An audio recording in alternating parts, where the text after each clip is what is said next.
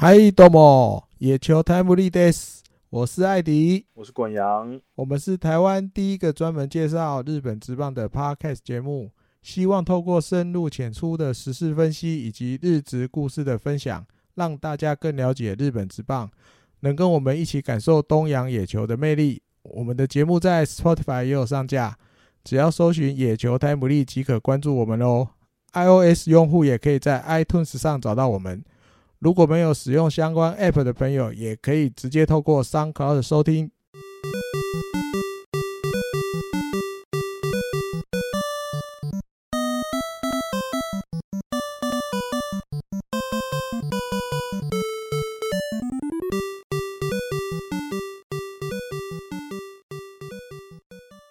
今天第二十八集的野球台牡蛎呢，又到了听众的。问答时间，嗯，对，就是我们前几天的时候募集了一些朋友的问题，然后我们今天挑出来跟大家聊一聊。嗯哼，这上一次提问的时候，其实有几个问题我们其实也还没有做。对，可是可是我们我们有记得啦，有记得，嗯、就是那个问题有记得，那只是我们之后找机会我们再呃拿出来讲，因为有些问题可能比较大，或是有些问题其实可以慢慢一个礼拜一个礼拜慢慢讲，比如说呃有些。有些朋友想要听，比如说各年度的选秀的评价，那我们之后也可以做一些回顾的系列，因为其实很常很常会有人做这种回顾嘛，比如说，嗯，十年前的选秀，然后现在看那些选手成长的怎么样？对，那还有有些对，嗯、然后有些听众朋友也想要听一些历史名将系列，啊、那这个系列我们也会慢慢的，可能慢慢的讲。那我自己之之之后经营会经营我自己的 YouTube 频道，嗯、那我 YouTube 频道。其实也是想要专攻这一块，就是讲故 讲、oh, 故事系列的，对。然后还有有人想要听应援曲的东西，那应援曲这个也是蛮特别的一个东西。那我们之后也可以慢慢的去讲。好，那我们今天就挑出来的问题呢，呃，有提提问的自己的朋友呢，我就一个一个，我跟艾迪哥回答一下你们的问题啊。第一个听众朋友是阿蒙，然后他给我们的建议是呢。目前没有什么建议，然后建议我们可以安插一些广告，增加节目收入。那、哦啊、这个东西其实主动权不是在我们手上，你知道吗？啊、就是这不是我们想要查就可以查，是看有没有被人家看到，有没有人有兴趣这样。可是目前应该是没有啦，因为我们现在呃听的人还没有这么多。嗯、哼不过我我们持续往这个方向努力，希望能够做出一些成果让，让让我们的那个干爹们、大老板们、嗯，老板们可以看到，就是。对，我们也是有一群听众的，这样我们是有商业价值的这样子。嗯、然后他想要问的问题是说，呃，请问滚阳或艾迪哥可以谈谈自己日职相关的收藏品，或者是球衣、帽子之类的。嗯。然后台湾有没有一些管道购买？然后你也想要听各年度的选秀评价，就我刚刚讲，我们之后可以慢慢再做回顾，还有历史名将系列，我们之后也可以慢慢再做。那我们就主要是回答第一个问题，就是日职相关的收藏品。那呃，我其实没有特别多的收藏品，就是我虽然已经看日职十几年了，可是我没有特别的呃买很多日本职棒相关的东西。那当然这一方面也是跟口袋的深度有关啦，uh huh. 就是其其其实我很多东西我看了很想买，可是呃必须要忍下来。比如说我目前为止，呃，我看到一个我真的很想买很多年，可是我一直没有买的。嗯就是横滨的一个产品，就是他们其实横滨的商店有卖横滨球场那个橘色的椅子。哦，外野那个橘色的椅子，其实它是可以买的，嗯，可是我一直没有买，因为其实蛮贵的，我我有点忘记，有点有一阵子没上去看了，可是我印象中那那个椅子应该是要破万台币。啊，破万，嗯，对对对对，蛮蛮贵的，所以我一直没有买，下不了手，可是。可是我呃，在他在我的口袋名单里面，啊、我一直很想买。啊、那我目前手边比较特别的收藏品，日职相关的，呃，我稍微看了一下，应该就是山崎康晃的签名版吧。啊哈，就是因为我三年前，呃，大大前年的时候，我去冲绳春训的时候，去横滨的一夜湾。基地，然后刚好那个时候那天去的时候，刚好有就有他每天都安排有签名的活动，然后在那个室内练习场的门口会排队这样子。那你根本你也不知道谁会出现，其实他不会跟你讲谁会出现。还是会讲，还是其实会讲，我没 follow 到。反正就是，你就看到一堆人在那边排队，那你你就是去排队嘛。然后我那天就去排，我好像总共排了两个吧，去了两天之类的。我第一天是先排到了，第一天排先排到的是林景博西哦，嗯，所以我有我也有林景博西的签名版。然后第二天就是三崎康晃，嗯嗯嗯，然后我就有排到，那这应该是我目前呃最有价值的一个收藏品，嗯，日日子相关的。那那时候蛮幸运的就排到了。还有一个就是呃三浦大辅的 Q 版的面具哦，就是它是一个塑胶的面具，然后它就是一个飞机头做的很夸张，这样就很像那种夜市卖的那种塑胶面具，其实是其实是很便宜的东西啊。可是其实就现在应该是没有买不到了，因为那时候三浦还没退休的时候我买的。嗯，然后我觉得那个蛮可爱的，对。然后再其实大部分就是一些球衣，嗯，就是我买买一些球衣这样子。呃，比较特别的特别的款式就是一些可能冲绳春训限定款，像我那时候就有买松坂大辅的球衣，那时候还是中日的时候。然后他就中日，而且那时候是九十九号的那个球衣，然后上面有一朵扶桑花，啊，就是冲冲绳的，嗯，这应该算是比较特别。那其他就是一般的球衣，嗯，没有什么特别，嗯、好像特别可以拿出来讲很厉害的收藏。艾迪哥其实，艾迪哥其实比较多，艾迪哥家有一些火腿 队，蛮感觉比较有收藏意义的东西。我觉得艾迪哥要讲一下？好啊，诶、欸，我以前呐、啊，好吧，从以前开始，大概。五专的时候，嗯，嗯对，因为我们后来满十八，我们就骑摩托车嘛，以前读那个中国海专，骑好远，从从、嗯、永和一样骑骑到延平北路九段。啊，有时候、哦、中国海专呢？中国海专是不是以前是流氓学校？呃，是，打架的，对，打架的，什么西门町，什么大战几国，八国联军，然后之类的，有听过教官讲的，对，有听听过这种传说。对，然后回来的时候，我们跟我同学都喜欢骑那个重庆北路回来回家，嗯、然后就就经过一间体育用品店，嗯，那我们就有一次就进去逛，哎呦，有人卖球员卡，你知道，日本职棒的球员卡。嗯、哦，那个时候，对，那个年代应该就是舶来品。对，其实那时候也没有到很懂，就是、对，啊，应该都是舶来品、嗯，只是觉得很有趣，蛮有趣。对，然后我跟我那个同学，因为他也爱看日本职棒。嗯，我们就就是跟你一起在那个杂货店。啊，不，那个是国中啊。现在讲这个五专，哦、对，OK，嗯，不同人，嗯，对。然后就、嗯、我们两个有时候就有，比如打工，对不对？有一点钱的，对，那、嗯、就说走啊走走去买那个啦，去买。我好像很厉害。那时候很贵吗？那时候不便宜，我记得好像要一百多块要吧，一包。我忘了，你说一一包十张哦，一百两百，然后一百多块，有点忘了，真的是太久了。那个那个时候一两百很贵吧，很贵。哦，我我印象里不便宜，就对。然后就毛起来，这样拆又贵。然后来我家有看过，但是都没成套啦。嗯，我我问一些就是跟那个有点离题的东西。那个时候打那个时候打工一个小时时薪多少？那时候打工九十几块吧，有一百块就有一百块就觉得好你好屌。超高兴，一百块那个，嗯，九十几吧，等于等等于买一包卡片，就是你一个小时打工钱，差不多，差不多。OK，因为那时候有去加油站打打大夜班，寒假的时候，哦哦，薪水比较高，好，那就超过一百，这也没有超过很多，嘿，然后就其实都不成套啊，嗯嗯，那也没，因为后来比较懂了，后来长大有一些看的一些资讯哦，比如有的，比如球员卡上面是什么签真亲笔签名。有的什么球衣的一小块，对不对？嗯嗯，都没拆过，我都没中过。嗯，但是这样，只是现在都还留着，都没有一些特别的，没有，没有，完全没有拆到什么特别的这样。哦，那只是那些东西一堆，然后就就一直放放放放到现在。啊，因为长大后来就就可能没那个动力，就没有再去买。哦，嗯，那你说最近的话，比如开始决定要单。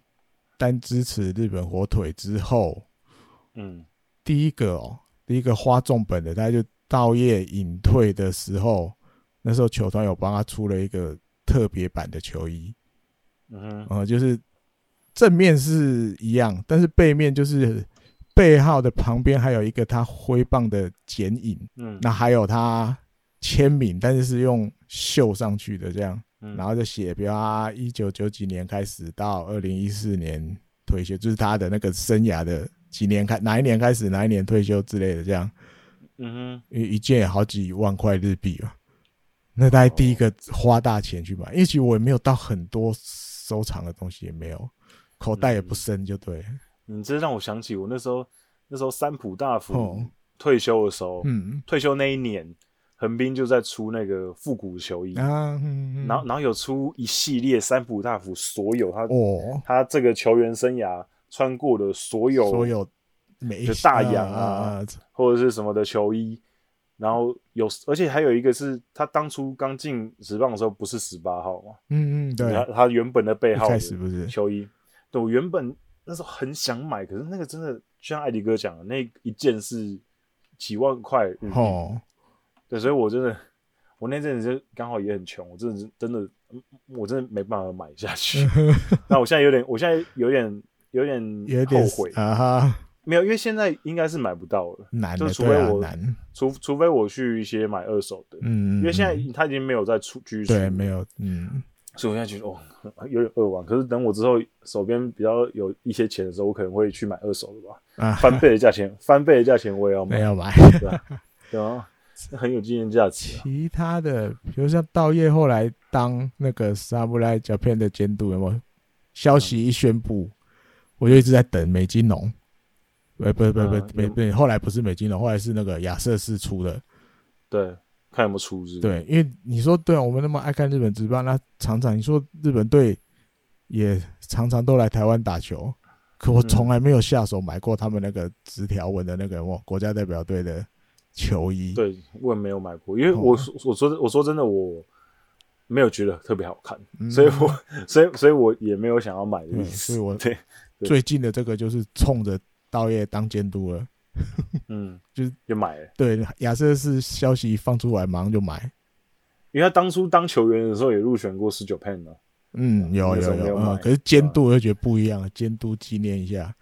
嗯，签名版有一个，我们现在准备要当传传家宝，大谷翔平的签名版。大谷翔平，对，哦，有签到，之后要留给儿子，这样一路 规定他贴在家里这样。过几十年之后，这就是那个就是传奇球员的签名版。对啊，但那时候签的时候还还打职棒才两三年而已啊。你要要好好保存的，这说不定以后可以拍卖个不少钱。对啊，因为因为其实啊，我我好像看过呃，之前有那个富比士有在拍卖那个球员卡，嗯，好像有卖一张，我详详细我忘记，我这是凭印象讲的。如果有听众朋友知道的话，可以在呃留言跟我们讲。就是有一张球员卡，应该是一九零几年的时候，嗯哼，还是还是一一八九几年的时候的球员卡，然后那个球员卡它保存的很好，然后那个应该是很早期、很早期、很很早期的球员卡，然后那张球员卡就是保存的蛮好的，然后他们把它呃护备好，然后也送去鉴定，然后鉴定的分数很高，因为就是保存的状况非常好。然后他好像在拍卖会上卖出，好像应该有接近接近千万台币哦，一张球员卡，哇，这是一张纸，一张纸，嗯、所以现在大家好好的保存一些不起眼的收藏，对，说不定过过一百年之后，你的孙子拿出来，他可以卖一些钱，或者是是很屌 很屌的东西，这样子，有可能，有可能，对。对，然后阿蒙还有问到说，台湾有没有一些管道可以购买这些东西？其实现在台湾很多代购啊，就是这种商品代购，嗯嗯嗯、光是 Facebook 上我看到应该就有两三家。然后我们认识的有一些呃日职的朋友，其实也有在帮人家代购这个东西。哦，对，所以其实蛮多人在做这个代购。嗯、那呃，网络上搜寻都很少，很很很容易搜寻到。然后再加上现在有些球队其实也有服务海外球迷，那。哦，最明显的例子就是日本火腿啊，嗯、日本火腿直接就有一个专门针对海外球迷的网络商店。嗯哼，对，所以呃相相对来讲比较好买。那其他球队可能就比较没这么容易，因为有些球队可能是你必须要透过呃一些货运商或者代购才可以买。差不多啦。因为你，因为他可能他可能商品没办法寄海外啊，所以你可能需要你可能需要先寄到日本的货运行，然后再从日本货运行寄来台湾。嗯，那如果要这样子的话，你可以自己评估一下，可能找代购会更方便一点。嗯，因为他们其实，呃，我看了一下啦，他只要，呃，基本上如果不要太无良的话，他他们其实都没有赚非常多了，嗯，他们可能赚赚一些，对，可以可能赚你一些，那没有到非常多。嗯，那如果你觉得是你可以接受的范围的话，那我觉得你就可以买，因为他们会帮你弄很好好的嘛，你就只要 order，然后，啊，呃把钱汇进去，嗯，那就 OK 了。嗯那当然，这边也是呼吁一下，如果有就是在做代购的朋友呢，就我们是可以帮忙业配的，对，开始，因为我们可以帮你介绍一下，做广告，对 对对对对，嗯，好，那第一题差不多就这样子，嗯，艾迪哥有想要补充的吗？他想听那个道尾喝酒吧，对不对？对对，故事我们以后再再找机会。分享对名对名将系列，我们知道、呃，但是我可以讲一点点。我好多年前跟我家人去别府的时候，我还真的跑去道维喝酒的纪念馆过一次。哦哦，对，那他那个其实就是别府市的市民球场。嗯，嗯啊，那次其实因为那时候其实日文也还没那么溜，然后又我只是跟我家人稍微脱队一下。然后我跟他讲，我晚餐前会回去，嗯，所以我就绕计程车就去了，嗯嗯，那它就是一个球场，然后有一个算一个特别辟一个小房间，嗯、那里面里面有一些一堆收收哦收藏多到命，对他拿的他反正大概就是职棒生涯拿到的那些奖杯，什么旗什么什么哇超多，就是一栋房间满满的都是这样，嗯。嗯，然后。因为其实那个球场不是交通不是那么方便，我觉得，因为我这样坐计程车看，嗯，所以但现在可以自己开车了，或许会比以前方便很多，哦，但是就是还是有一些日本人会来了，一直以我一直以为在只有我会去嘛，因为那这不是很起眼，哦，但是我在里面的时候，陆陆续续还是有看到有一些日本人会来，就有一些球迷还是会去看，对对对，还是会去看，哦，所以我觉得可大家可以去。如果以比如你去九州玩，对不对？要去别府泡温泉，嗯。嗯，你也可以，比如把道维喝酒纪念馆这个加入你的行程，只是交通问题可能要先克服，因为那时候是九州，对啊，我是那时候是用计程车啊，嗯，就可以跟大家。现在现在应该有更多的选择，对啊，现在交通嗯，现在选择性会比较多，我觉得值得看看那些他那些奖有够多，真的超多的。哦，看一看，毕竟毕竟是一个传奇，传奇，对啊，嗯，OK，OK，、okay okay, 好，那下一个是小潘潘的问题。嗯、那小潘潘给我们的意见就是说，有没有机会邀请一些来宾？其实我们之前有邀请一个来宾，只是我们那集没有录，然后我拍成影片，然后影片我到现在还没剪出来啊哈。那对，不过不过，对我们有邀请过来宾，可是那一集没有录啦，还没那公开过的。对对对，那之后应该是有机会邀请一些来宾。那我跟艾迪哥，我们俩会再讨论。那如果有合适的话题，或者是我们两个觉得有什么东西可以聊，那有适合的人选，那当然我们就会邀请他上来跟我们聊一聊。就是还是大家听两个人双口相声，有点有点腻了。嗯，对，我们也会呃邀请一些朋友来跟我们分享一些东西，这样子。嗯、然后你的问题是我们觉得日本职棒历年来最强的洋助人是谁？那我觉得在讲我跟艾迪哥两个的人选之前，哦、我先我跟我先跟大家分享一下，二月的时候，就今年二月的时候，嗯、那个周刊 Baseball 刚好有针对球界的二十呃两百个人。哦，做了一个最强杨助人的问卷。嗯哼，那我跟大家分享一下这两百个人的前十名。嗯哼，呃，第一名其实有一点点，其实没有什么悬念，那就是 Boss。嗯哼，对，因为大家也知道，就是板神迷真的很多。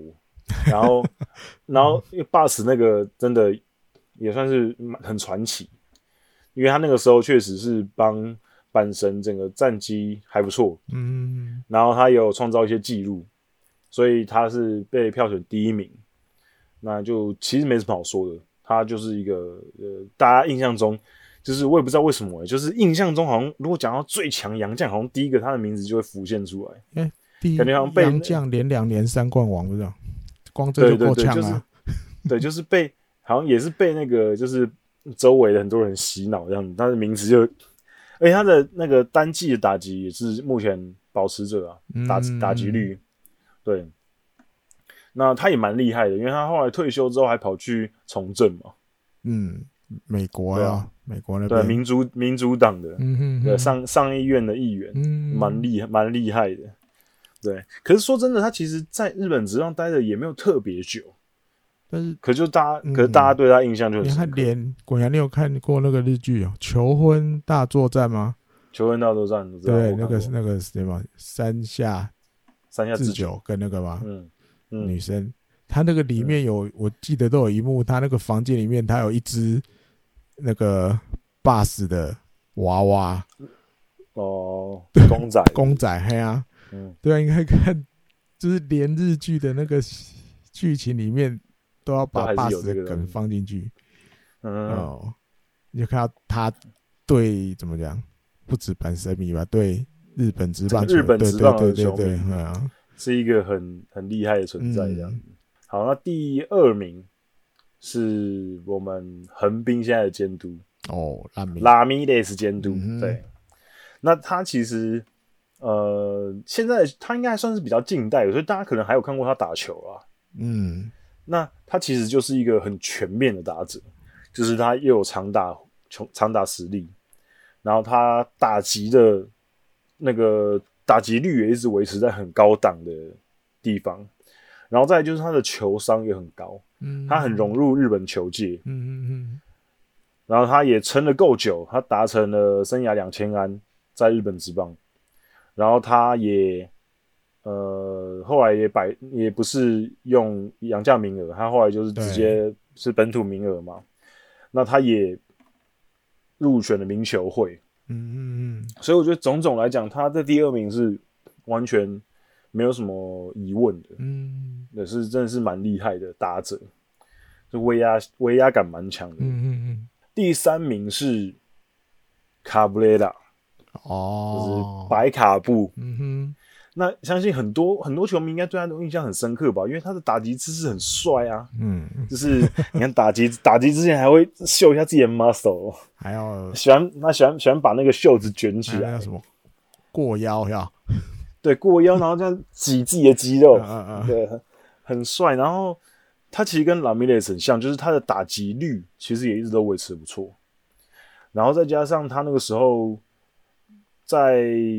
职棒，呃，日本职棒进来第一年的时候，他打了六十四场比赛就打三十支全垒打，这也是日本职棒目前的记录。嗯，然后第二年马上就追平王贞治的五十五支全垒打，然后第三年又又是五十支五十支全垒打，所以他前三年基本上就已经在日本球迷的心里面就是烙烙印住那很深，就是他是一个很强的强打者。嗯，然后再加上他后来其实。呃，西武全盛时期之后，他去欧力士或者软银，即便他那时候已经老了，可是他其实那个时候状况虽然下滑了一些，可是长打能力其实还是很强的。不要被他，他这个状对对对，他这个状况其实跟等下的第四名有点像，uh huh. 就他们两个都是到很老了之后，还是会让你觉得很可怕的打者。Uh huh.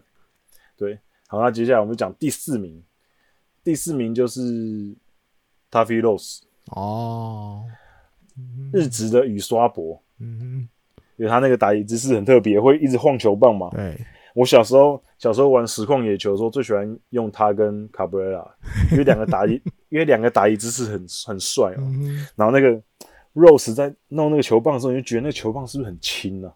就是 牙签，感觉那个地方，你就觉得那个球棒是不是很轻？就是动很快，然后。球投出来之后，他又很快的可以把那个球棒收回来，你就觉得那动作很不协调，你知道吗？就是你自己，我自己去打击练习场的时候，也尝试要模仿他的打击，只是我发觉那个 timing 超难抓的，因为你晃球棒、晃球棒、晃一晃，然后球来了之后你要马上收回来，然后定住，然后打。那这可能只有他做来了，因为他可能就是他可能就习惯这个打击姿势。嗯、那他后来其实，嗯，年纪渐长之后，我对他印象很深刻一个点是，那时候好像是二零零几年中期的时候，嗯、那时候我大学我大学的时候，呃，那个时候有呃，可能有一些比较资深的日职球迷还记得，那个时候有台湾有一个日职的同号。他做了一个日职的 fantasy game，嗯，那那个那个那个工程师那个朋友，我后来也有跟他接触，我们也想要再把日职的 fantasy game 再弄起来，那之后可能有机会会弄吧，可是在还在研究当中，之前有讲，可是执行起来有一些困难，所以还没有弄起来。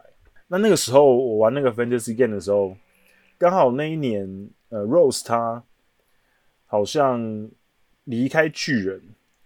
然后他准备要去欧力士，去欧力士第一年的时候，然后那时候他年纪已经很大了，所以他那时候他标价很便宜，就他好像是那个时候游戏里面，就是那个 Fantasy Game 里面，呃，游戏标价最低的，哦、最低的那个最低的那个价钱。嗯、然后那时候我想说，Rose 应该蛮强的吧，我就把它买进来，就超级猛的，就是他应该是那一季每一个玩那个 Fantasy Game 的玩家。手上都一定有的打者，因为因为他就是非常便宜。对，因为那一年就是他二零零五年在巨人队嘛，嗯、然后零六年的时候他没有打球，嗯、然后零七年的时候加入欧力士，所以他那时候回来欧力士的时候已经就是，而且他那时候还是伤后复出，从、哦、那个美国职棒小联盟回来，嗯嗯、而且还是参加春训的入团的 Tex。才进来的，所以就是那时候感觉是不是哎、欸，是不是只是搏一个最后的机会？嗯嗯，就殊不知在欧力士前两年还是打的超猛的，应该不是说前两年，应该在欧力士的最后三年，就是他最准备要退休的最后三年，还是都打超猛。在欧力士前两年还有四十支全垒打以上，嗯嗯，然后最后一年要退休了，还有二十二支全垒打，所以真的很猛。所以我对他的印象真的特别深刻，而且他也是。呃，日本职棒目前四百轰俱乐部里面唯一一个外国人。嗯哼，对，所以他在前四名是完全没有问题的。然后第五名是 Robert Rose，哦，横滨史上最强的打者杨助人。嗯、那他的表现当然是很好，那他也是日职目前单季打点第二名的纪录保持者。一九九九年的时候，他单季一百五十三分打点，那是目前第二名的记录。呃，不过我觉得他在横滨史上最强打者这个应该还可以站一阵子啊。可是我觉得，如果呃 Soto 愿意继续待在横滨的话，啊，也许 Soto 有机会超过他。嗯，也也许啊，也许。不过前提是 Soto 要留下来，我觉得感觉感觉好像有一点点难留。嗯，然后第六名是。呃，巨人队的，嗯，前洋将哦，佩塔基尼哦，佩塔基尼，对，佩塔基尼他有拿过年度 MVP，在二零零一年的时候，嗯，然后又拿过两次全垒打王，一次打点王，然后他也一直为人所知，就是有些日本球迷会拿他跟松井秀喜两个当做是呃比较，因为他们两个那时候都在巨人队有待过，所以。有一种竞争的感觉，嗯、对，艾迪哥对他有印象吗？有啊，因为其实，因为他其实他那时候打的时候，我我那时候还没开始看他原本也在养乐多不是？后来在养乐多，后来就被巨人收走了。然后他他离他在巨人待到呃零二零三零四年球季，嗯，然后他一直他一直后来就离开，零四年球季之后他就离开，然后他一一零年的时候又有回来软银一次，老了啊。因为会离开就是老了，只是他比较那个，是因为后来松井秀喜去大联盟挑战了嘛，嗯，那他变成就变成巨人队怎么讲四棒这个位置留下来，就变成靠要靠他扛，嗯，那他也算扛下了这个位置，因为反正你像松井秀喜对不对，在巨人已经达到怎么讲声势如日中天的这样对，那毕竟人家还有一个。更大的梦要去圆，嗯、那球队也不可能挡他，对不对？那但以后这个第四棒要谁来接？那还好正那时候正中还有佩塔基尼在，嗯。哦，那时候我印象比较深是这些，哎呀，他就是接上了那个对对对对对，补上那个洞的感觉，嘿呀，他在养乐多的时候好像打的很就是蛮就很出色，所以他就挖，嘿呀嘿呀，对对对对，所以就巨人队把他挖过来，然后再来是第七名，第七名有三个人，嗯，还有铜票，对不对？对，三个铜票。呃，第一个是 Boomer Wells，哦，布马阪急的，对 Boomer，对 Boomer Wells，他带过阪急，然后带过大荣鹰。嗯，那他最为人熟知的就是他的巨汉的身高跟壮硕的体格，因为他有两百公分，然后一百公斤。嗯，那他的卷卷头，打击的 power，对，打击的 power，打击的 power 也很强。嗯，然后可是选球也很好，所以他也是。有兼具 power 跟打击能力的一个打者，嗯、然后他的打击也是球棒的控制能力很好，所以他其实没很少被三振，然后打击率也够高。他也是目前呃日本职棒里面算是打击率生涯打击率维持可以在就是右打者里面就是很高，最应该是好像是最高的。嗯哼，就是他的通算打击率是有三成一七，在四千个打席以上的打者里面。是右打者里面最高的哦，嗯哼，甚至连洛河伯满都没有他高，嗯哼，所以你就知道他的打击能力是多好，连洛河伯满的生涯的打击率都比他低。有洛河伯满已经是天才打者，对，所以他是也是很厉害的打者。嗯、然后再来第二个第七名是我问我问一下艾迪哥好，嗯、艾迪哥猜猜看，他的外号是加勒比海怪人，迪斯多兰哦。对，嗯哼，他也是，他那时候在西武队打的很厉害嘛，嗯，对，打的很好，两个就是他是双打嘛，switch 的，嗯，左右开弓，左右开弓，那在左右开弓两边呢，他都可以打的很好，嗯、而且全垒打都可以量产，嗯，那他最著名的时候应该就是八零年代到九零年代前半，那个时候西武黄金时代的时候，嗯，大家都知道那个时候 AK 炮，对。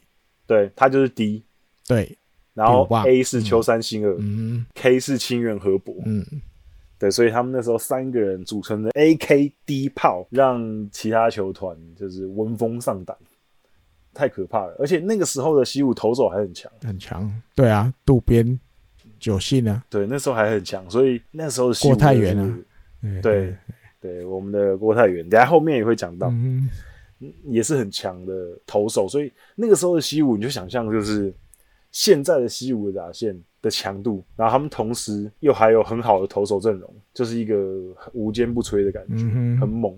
嗯，好，那在第三个、第三个第七名是 Pena 哦，那个，嗯哼，对 Pena 那这不是比较近期的，对，那他有带过软银，然后带过欧力士，然后去过乐天，嗯嗯。那他其实他的表现当然没有像前面几个提到的这么暴力啦，就是他其实在呃日本职棒待的时间也没有到他们前面的这么长，嗯嗯，然后他也没有说缴出很亮眼、非常亮眼的成绩，倒也是没有。可是他在几个球季里面展现出来的 power 是很强的，嗯，对，因为毕竟他可能在打击率方面没有像前面几个他的前辈表现这么好。他在日本职棒的生涯打击率是两成六，可他的 power 是很强的，嗯，就他毕竟在欧力士的时候也有单季三十二轰，那也是蛮厉害。然后他在后来也有辗转到乐天啊，有在罗德，那其实虽然说表现没有到特别突出，可是长打能力 power 这方面其实是毋庸置疑的，嗯嗯，就基本上被他猫到，就那个球就已经消失在地平线的。就很猛这样子，然后再来就是第十名，因为刚刚三个第七名嘛，嗯、所以现在第十名就是 Ralph Bryan。哦，好好好，之前在中日，嗯，对对对，在中日跟近铁，嗯，那他在近铁的时候就是以主炮身份在活跃着，嗯，那还有打出过很多很经典的全垒打，那球迷对他也是印象很深刻，嗯，不过他不过他比较。呃，让人家印象深刻就是他的挥棒很豪迈，所以他三振其实很多。嗯，他曾经有单季两百次三振以上，那这也是好像是日本职棒史上唯一一个单季两百的三振的打者的，没有人有这么多三振过。就是日日本职棒打者比较少像他这么会会被三振的，太豪迈了。应该说近几年可能开始大家喜欢 full swing，嗯，所以可能慢慢大家三振有变多一点点。可是以前其实日本职棒的打者比较不是那种会乱挥棒的打者的类型，所以。呃，大家的三振其实没有到这么多，多多到那么夸张，所以洋将可能就是最容易被三振的。嗯嗯嗯。还有一个有没有，就是对他比较印象的一些他的事迹或什么的？就是前面的节目有一集曾经讲过，哎、欸，好像是不是也是第一次的问题，就是开放大家问问题那一集？哦，你的印象？对啊，我们就是那时候我跟我国文同学就在。那个学校对面的文具店，那老板有装装那个小耳朵哦，那就看到哇，这个杨绛挥棒就一来豪迈，二来背山镇的居然把棒子直接就把它折断了，嗯，然后很神奇的这样回，我就跟我同学看到哇，这个这么猛，居然背山镇的把把棒子就这样折断，就是印象很深刻。你看到我现在已经四十几岁，我都还记得，嗯，那个那个画面，你知道。那今天，那现在应该他是要准备很多个球棒哦，因为他那么常被三振。嗯，可是有时候有时候 他如果不气自己的话，应该就不会折对。哦，气自己可能觉得很，嗯、他觉得可能觉得很习惯。气自己这球还被骗之类的话，或者是比如关键的时候被三振，他可能就比较生气的时候，他就会把它折断。对啊，嗯，好。那跟大家分享完他们那个十个排行榜之后呢，嗯、我们现在就可以讲一下我跟艾迪哥觉得最强的打者跟投手。投手嗯，对。那大家刚刚应该有发现，那十个里面其实是没有投手的啊。哈对，因为其实日本职棒会找洋助人，早期其实大部分也都是找打者啦。比较因为投手方、嗯、对投手方面，其实日本比较没有这么这么需要，需求量没那么大。对对对，那有厉害的啦，嗯，对，还还是有厉害。那应该说厉害的，其实可能在日本职棒也不会待太久，啊、他可能强个强个一两年，然后他就回去美国职棒了之类的。嗯，比如说这几年比较有名的例子就是，比如说之前广岛队的哦，麦克拉斯，或者是广岛队的路易斯啊，路易斯，嗯，那就是投的还不错，然后就就回去了。嗯，那那种你很难。那种我其实就比较没有把他们算在里面，就是因为他们待的时间太短了。嗯嗯嗯。那我这边先分享一下，我觉得我觉得投打者里面最强的啊，嗯哼，我个人是最喜欢的是那个 Taffy Rose 啊，刚刚那个，对对对，因为我觉得他全垒打很多，嗯，之外他的生涯打击率在日职也可以维持在两成八以上，嗯哼，而且他的保送也多，嗯哼，他的上垒率他在日本职棒十三个球季。他上垒率只有两年，十三年里面只有两年是低于三成五的，嗯哼，对，上垒率非常高，嗯哼，就是他生涯平均的上垒率是三成八，那是很厉害的一个上垒率。然后生涯的 OPS 也是有到九成四，对，这是一个基本上一个很稳定的打者，嗯哼，对，他身为一个中心的重炮手，他可以维持这么高的上垒率跟 OPS，而且。长打之外，他也可以打出一些巧打，就是打击技巧很好，所以我觉得他应该是我觉得最强的。因为毕竟刚刚上面讲的前十名，有一些我其实没有真正看过他打球，嗯哼，那我可能就比较难判断。那以我看过我看过他打球状况的话，我觉得 Rose 是真的会很无解，嗯，就是你看他站在那边，你就觉得他他不可能被解决掉，嗯哼，就我觉得他是我。我心目中最强的洋助人打者，那投手方面的话，我觉得就是我们的郭总，嗯哼，就是郭泰元，应该是日本。刚好前阵子日本就有新闻在讲说，这个、啊、台湾媒体也有报啊，就是郭泰元是史上最强的外国人投手，嗯嗯嗯，对，因为毕竟郭泰元他在日本职棒待的够久。而且他那个时候刚好黄黄金时期的时候，他就在西武队，而且连就是目中无人、很自负的天才打者洛河罗满都觉得他超强。嗯嗯嗯。所以这这一点就可以点出他是真的很强。而且他生涯一百一十七胜也是日本职棒外国人投手的记录。嗯嗯。那就没什么别的好说，他待的够久，而且表现又好，那这种外国人投手，其实在日本职棒就很少见。那我刚刚提到的之前的那个票选，外国人投手的票选前三名都是我们台湾的投手，二郭一庄，嗯哼，就是郭泰元、郭元志、庄胜雄三位大前辈，都被日本球迷跟球界人士认为是很强的外国人投手，在日本职棒史上来讲哦，有时候我觉得郭泰元是最强的外国人投手。嗯哼，那艾迪哥觉得打击，嗯。刚刚名字也有出来过，国阳在报那个前十名的前十名，嗯，太容易被被哦拦虎了，对你你应该应该很难讲出十名以外的人吧？还是还是原本原本想说是要随便就是硬要讲一个，比如说王柏荣之类的，没有不会不会这么硬，不会这么硬，这个这个怎么讲？这也是。算儿时的记忆的话，到现在都还要记得的，都还记得。哦，Brian 是？没没没，迪斯多兰换了。哦，迪斯多兰，嗯嗯。你看怎么讲？讲出来，大家以前在什么去电动玩具店打电动，打那个街机哦，那个是什么棒球？我已经忘了。我相信有有玩过那个机台的朋友们，大概很高的比例，每次都会。你那个钱一投下去，一到投下去，几乎都选西武啊，绝大部分啊，对，绝大部分都选西武。对，那那时候对那年纪那时候没还没很大，你就觉得哇，这个杨将，哦，一来左右开弓，好厉害，嗯，而且他是日本职棒史上第一个左右开弓拿全垒打王的，然后他又戴一个眼镜，金边的哟，金框的，看起来又有，有点斯文，嗯，也不不到骚包，他是看你觉你要。给我的感觉是算斯文的，嗯，对，就没想到这么暴力，对，没想到哇，被他猫到也是很远，然后看他打球就觉得很挥棒啊，很舒服，那成绩又有，对，你看那记得那时候他，嗯，一九八九年吧，球季中来，嗯，就直接缴三十二发全垒打，就就这种挖到宝了，然后，对，那后来就是大家就知道了嘛，黄金时期这个 A D A K D 炮能跟。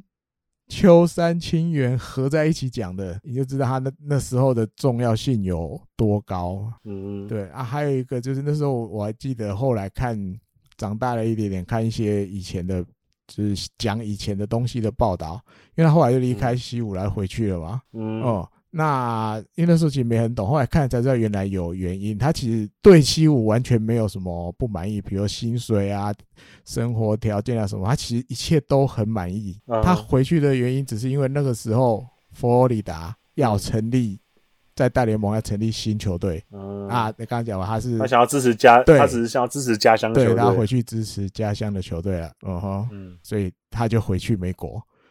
嗯、uh，huh. 然后他就说，如果那时候没有。就是佛罗里达那边没有要增加新球队的话，他是一定会继续在西武继续打下去。嗯，嗯，就是那后来看到一些报道，觉得啊，哦，原来当年是这样哦，嗯、是一个这样的状况。哦哦哦，那投手，嗯、那我就大锅，大锅。因为其实真的，我想很久，洋将的投手，当然也有很多很厉害啊，比如说广岛刚提路易斯，江神也蛮强的嘛，对不对？梅森爵也很强。对，可是你说真的，谁最强？其实我也。很难去分辨到底谁最强，哦，比较真的对，真的比较想比较难像，比如刚刚滚阳讲那个打者第一名，那大概你你就真的去问日本人，我看也是极高比例，十个有十个有八个会说八十吧，对吧？对啊，但是投手真的有点难。嗯、那整体来看，我觉得那时候我们二锅一庄真的很厉害，真的很强，真的很强。这不是在开玩笑，哦、不是不是不是因为是我们自己的所以这样讲，可是是真的很强，嗯嗯，真的很强。没错没错。那你看刚刚介绍过郭泰源的郭元志，你看十六年的职棒生涯，能够在日本职棒百胜百救援，对不对？一通算一百零六胜，一百一十六次救援成功，嗯，对吧？这你洋将当然你也找不到。找不到这种数据的，找不到黑啊黑啊，也不可不太可能待这么久。对，一来不可能没几乎不会待那么久，二来你先发救援两边都 OK，对，嗯、这真的很很难的、啊。大概大概也只有台湾人去打日本职棒比较有机会啊，哦、因为如果是老外的话，嗯、可能打出成绩，他真的会去美国职棒。嗯嗯嗯，对对对，所以嗯，嗯比较真的比较难。嗯哼，啊对，三个大前辈们真的很强。没错。好，那这题差不多就这样讲到这里。那下一个是下一个听众朋友是 Taka，嗯，那他说很喜欢节目，谢谢，继续加油。谢谢你喜欢我们节目。然后他的问题是，为什么日本的二缝线直球要自创一个喷射球的球种呢？还有为什么日本比较没有声卡球型的投手？还是其实有，只是被归类在喷射球？那其实这个其实，呃，二缝线球跟喷射球其实是有点类似的。就是如果呃，应该怎么说？你如果要你如果要把它归类在一个球种里面，也是有可能的。就是呃，看你怎么分类。因为其实我有跟一些投手聊过这个东西，有时候他们自己认知的跟别人认知的是不一样的。比如说之前我看那个就是达比修，嗯，他的他抽卡的直播。他就想要抽他自己的卡嘛，然后他终于抽到他自己的卡之后呢，他就有分析一下自己的球种，嗯，他就有其实就有说 Konami 有有一些球种帮他弄错了，就是比如说那个方向的那个球种，其实他是他觉得是另外一种球，可是 Konami 是帮他写另外一种球种，就是他自己的认知跟别人的认知是不一样的。那其实这个有可能是认知的问题，那也有可能真的是用语的不同而已。因为像比如说，呃 NLB 其实也有一些投手，他们会投出类似像喷射球的感觉的球，可是大部分美国那边就会称呼它是二缝线或者是深卡球，对，所以其实这个你很难去界定。可是其实“秀斗”这个词其实是从美国传到日本的，嗯，就是比较早年的时候，那时候美国人也会这样称呼那种球种，可是后来他们就。不会这样讲，可是日本人就是继续用下去，所以现在就是秀斗秀斗秀斗这样子这样讲，所以变得好像是一种日本专属的球种，可是其实不是。那他们的变化轨迹可能会有点不一样，就是基本上它就是会往打者的，会往投手，就是他的投球手的那一个方向往里面窜嘛。就比如说你用右右手投的话，它就是会往右边再往里面窜一点点。那如果你是左投手的话，也是会往呃左边往里面窜。可是左投手的话，可能就那种球种他们会叫做 screw screwball，就是螺旋球。嗯，对，有点像是螺螺旋球这样子。可是它其实它的轨迹有一点类似秀斗，就是有有些人会觉得是秀斗，然后有些人会觉得是声卡，或者他们会直接叫做螺旋球，是有机会这样称呼。嗯。那其实就。呃，可能看你怎么看那个投手他自己怎么觉得，他可能觉得我投这就是螺旋球啊，可是你看起来可能会觉得，哎、欸，这球好像有点像秀斗，那就是因人而异。嗯嗯嗯。那日本职棒其实有几个投 screwball 很很出名的投手，比如说像大野枫、山本昌、石川雅规这几个投手都是像你说的，他他们那其实那球其实也很像声卡球，可是他们因为是左投手，所以就叫螺旋球。那右投手方面，声卡球出名的潮崎哲也、高津臣吾、涩金正，这几个都是声卡还蛮出名的投手。那甚至有些可能有些球种里面会就是声卡球，可能会归纳在可能类似像变速球的那个球种的种类里面，是也有可能的。那这个其实就很多不同的判定的问题啦，那就看你是怎么觉得这样子。那艾迪哥有没有什么想要？我会觉得哦，其实这三，比如我们讲这三个二锋线秀的声卡，其实我觉得都是自己一个独立的个体。嗯，哦，也没并并没有到说什么哦，分射球啊归类在二锋线直球的其中一种什么什么的没有。我觉得，因为其实球的变化，我觉得还是有一点点不一样。对，就是他他应该说，呃，你那个球啊变化有一些不一样的时候。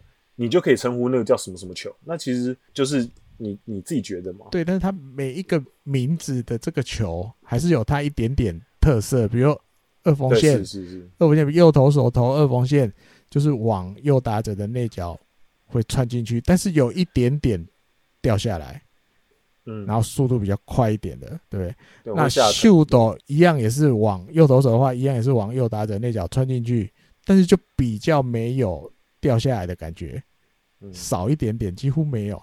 那信卡也是会一样，嗯、就是往掉下来，对，掉，但是它掉的比较多，然后速度比较慢。嗯、嗯，对。那如果你要再加螺旋球，我记得我以前看到那些怎么讲教教你看这些微博的螺旋球，一般都是指。左投手投的那一颗左投手声卡球叫螺旋球，右投手没，但没有人在讲说右投手在投螺旋球，没有这样。对，左左左投手的的声卡球就是螺旋球。嗯嗯嗯嗯。那你说为什么日本比较没有声卡球型的？其实有啦，只是像我们刚刚念名字这样，滚阳一路念下来，几乎都侧投，因为那个对手的出手的的角度啊什么的，比较有利于他们投。声卡就这个角度的球，对对对，侧投，对对对，对这个变化球这个轨迹，对他们比较好投啊。那你说，比如高压的四分之三的，他可能投起来会比较 K K 或者怎么样，那甚至可能比较容易受伤。对，你看，像比如说台湾人会这么对声卡球这么认识到这么多，就是因为王建民。嗯，那王王建民就是四分之三头发嘛。嗯，那。那时候其实就有人争论过，王建民那个到底是二缝线呢，还是声卡球？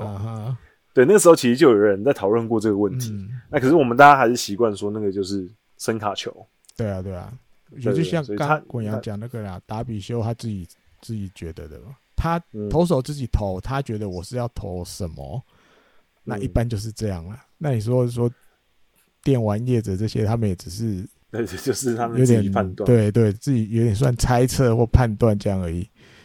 对，像我记得我小时候有时候会捡报纸，《民生报》吧。嗯，他想好像是江川佐吧，啊，还好像是我记得是江川佐。嗯，那一年我记得是刚好兔年，然后农历年的报纸，大概农历年前还后我忘了，大概就那一段时间的。他就说江川佐投投一个兔子球，新球路叫兔子球。这样，嗯，然后后来看照片，嗯，哦，对，真的，他的他的食指跟中指是真的翘起来，翘起来，对对对，就好像兔子耳朵这样，而且他就是变速球，对，只是他的握法是这样，他握是这样握。那你说变速球的握法，那因人而异了，对，各种握法，五爪苹果有人讲嘛，对，嗯，对，什么都有。你说他，你说他的中指跟食指翘起来，对，没有碰在球，就像兔子耳朵这样。哦，那我还记得那张照片是这样。哦，所以哦哦，也就有点类似像圈子变速球，没有没有没有，是它的哦，圈子变速球是食指跟大拇指，对啊对啊，在球上面就真的，他就两只这样翘翘的。OK，可是其实你说他他只是想要投变速球，可能他个人觉得他这样握他比较手感比较好。对对对，嘿啊，那其实都就是你投手自己可能也会去觉得，我只是想要投一个什么球。嗯，像达比修讲的这样，可是其实不是你们想的那样。没有，因为其实每个投手会有自己习惯的投球的姿势嘛。那他可能他可能换一种握法，嗯，或是他可能施力的方式稍微变一点点。因为因为其实棒球就是一个几厘米的一个运动，所以他可能就是可能缝线稍微握的可能外面一点，里面一点，然后或者是怎样抠那个那个缝线，那可能出来的轨迹有一点的不一样。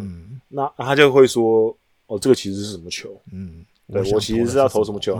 对，不是你们说的那种球，不是你们想的那样。嗯，都有。对，所以其实就是对，其实就是看看投手了，大概是这样子。好，那下一个听众朋友是蛋白质六倍。嗯哼，然后他说希望录音的声音大一些。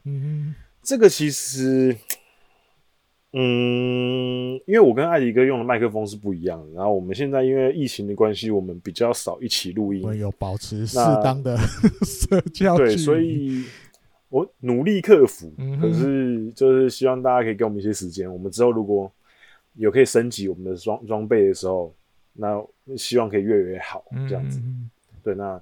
希望有就是干爹可以赞助这样子，没有啊，没有开玩笑，开玩笑的。我们做这个也是做兴趣的，嗯，对，那，也不奢求什么。好，那蛋白质六倍的问题是，清宫是不是在进职棒之前被过度吹捧？嗯哼，因为感觉媒体里面有不少早大跟早实出生的记者，嗯，那他的父亲也一直在给他跟弟弟造势的感觉，弟弟参加地方大会的时候还会上报纸的封面。那这边应该这个应该是艾迪哥的趴，所以我先简短的我我先简短的讲一下我的 意见。好，我我觉得轻功那不算是过度吹捧，嗯，我觉得他应该是过度曝光，因为他毕竟消息太多了。因为你要知道，他从小学的时候威廉波特就超红了，他会受到这么大的注目是完全可以理解。他从十二岁一路火一路红到现在，所以你要说他被捧，我觉得是不会啦。就是因为毕竟他就是国国小的时候就展现出高人一等的实力，嗯，然后再加上他爸本来就是有知名度的人，嗯，所以他受到关注很正常。那当然，他现在的表现可能或多或少有一些被人家质疑，就觉得好像雷声很大，然后雨点很小的样子。嗯哼，可是说到底，他就还是一个三年级生而已啊。嗯哼，那你说他是不是被吹捧过度？我觉得现在还说的太早。因为你从球，你从他球场上面表现，你可以看得出来，他的打击的 power 跟他的潜力是骗不了人的。嗯，他的打击真的蛮好的，当然现在可能打击的掌握度跟准确度还没这么高，可是潜力这个东西大家都可以看得出来，他绝对是有机会。当然能不能兑现是一回事，可是至少他是有机会达成到一个很高的高度的打者。嗯，对，所以我觉得大家给他一些时间嘛。对，那好，接下来换艾迪哥。滚阳差不多都讲完了啊。你说吹捧这，我觉得真的也不算吹捧，因为他的世家，他爸爸就是一个有名的，过去有名的橄榄球的选手，然后又监督。对，那他的儿子像小学的时候，对，就已经杀骗那个威廉波特了嘛。对啊，你看，你那时候，你现在上网应该可以找到威廉波特那个时候影片。对，那时候他那时候十十二岁、十三岁的时候，他那个全垒打打多远，你们知道吗？你们看影片就知道，直接轰出场外。对啊，因为当时那个威廉波那个全垒打那个地方像一个山坡这样，他打到那个山坡上还是飞过去之类。就是，而且他那时候就一百八十几公分，他那时候根本就已经不是小学生的身材。对，所以你说很难不去报啦，对不对？又这么这么成绩又这么好。那高中对一百一十全垒打一一一，因为你没有人打过一一一，就他这么一个三位数的吧，对不对？很很猛。呃，你说不可能不报道啊，嗯，对不对？那当然，你进了职棒，跟你在打小学的时候打别的小朋友的球，跟你打哎高中的时候打别的高中生的球，那但投手的等级是。完全不同，不一样的。对，但是有一个点，我觉得就还是，你看他连二零一八年开始他的球技，对，那他热身赛的时候就先一个什么腹膜炎之类的，然后整个对整个状况就垮了，然后就哇，这只是其实他第一年的球技也不是在一个很好很顺利或好的对情况下，然后后来你看还有什么右手腕也痛，我印象里。后来弄弄哇，查出来是骨折，然后后来又去动手术什么，就是你他的前两年他也不是那种一帆风顺，就是他身上就是一直带有伤。就算他现在我记得如果有顺利开打，我记得那时候春训的时候都还有消息，他 KG ball 的距离都还没办法恢复正常，他就是手腕的伤都还没完全好哦。所以你说这样子的情况下，他能缴出什么成绩？我觉得也很有限啊。而且这个球日本或者这个球团也不会那一种，就是这种你还这么急啊？对对，你还这么年轻，我就一定要把你急了。对，但没人的时候，就像就去年吧，还是前年有有一阵子钟连祥不在一军，他是当然忍着，就是让轻功每天第四棒。我觉得那时候台湾也是也是骂到快翻过来，对不对？这是没人了吗？什么什么的，对。不过这个就是要给他练呢，对，对，因为对日本火腿就很想的，就是因为他就是我们未来。第四棒的人选嘛，甚至新球场开始之后，嗯、可能三棒谁谁谁，四棒清宫，五棒可能万坡，嗯、三棒可能野村佑希，他们心中的蓝图可能就是要这样子走。对啊，当初桶乡佳治也是这样子养出来的、啊。对啊，前面也是忍耐苦过来，前面也是那么三振三阵到不行啊。对，所以你说吹捧，我真的觉得倒不会。但是他有很多要，就是进了职棒之后要开始学习的地方，因为也有以前听过，就是日本那边的球评上节目的时候讲，因为就是天分太太一帆风顺，对，天分有道，所以他一直以来打球，他只要看着投手投球动作，球出手进来，他顺着他的感觉，砰砰，球就飞出去了。你知道，就是过去层级的棒球的投手投出来的球，对他来讲问题真的不大。他可以靠天分打。对对对，他就是靠着他的感觉，球感，球投向投出来，哎、欸，我我看出他的变化角度了，哎，顺着砰就打出去了。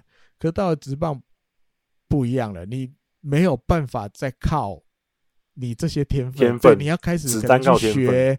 解读人家的配球什么什么的，有有球评是这样讲过了，就是他开始要换一个方法进攻方法，不然你像你像村上宗隆，我相信他也在去破解、去解读对方投捕的配球上面花过一些功夫。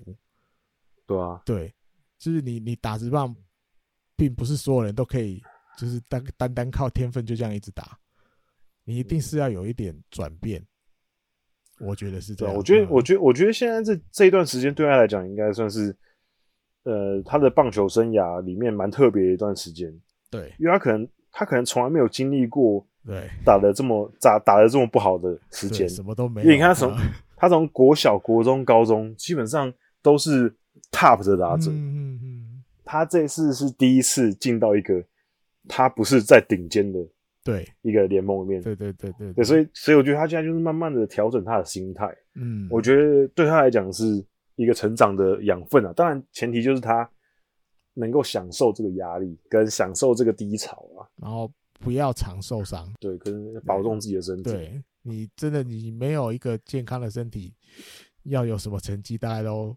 给供哎，难的，嗯，对对，很难，嗯。好，接下来这一题是蔡威同学，我们的非常资深、资深、资深、资深的老朋友，老朋友，对，很久以前就已经开始发了我们，每次都很支持我们，很感谢这样子。那他的意见是说，希望我们可以介绍一下大学野球或高中球队。好，这个有机会，对，因为我现在也还在。我之前就是说那个春甲的出场球队我会写，其实嗯，我已经我已经写的差不多，只是我还没 po 而已。那我之后会慢慢再把它 po 上去，这样子，po 在我的那个就是运动世界。嗯嗯嗯。然后他问，对，没打没关系，可可是我就可以介绍一下这样子，因为这些选手说明夏天还有得打，如果啊如果嗯，看起来有点对，那我就不。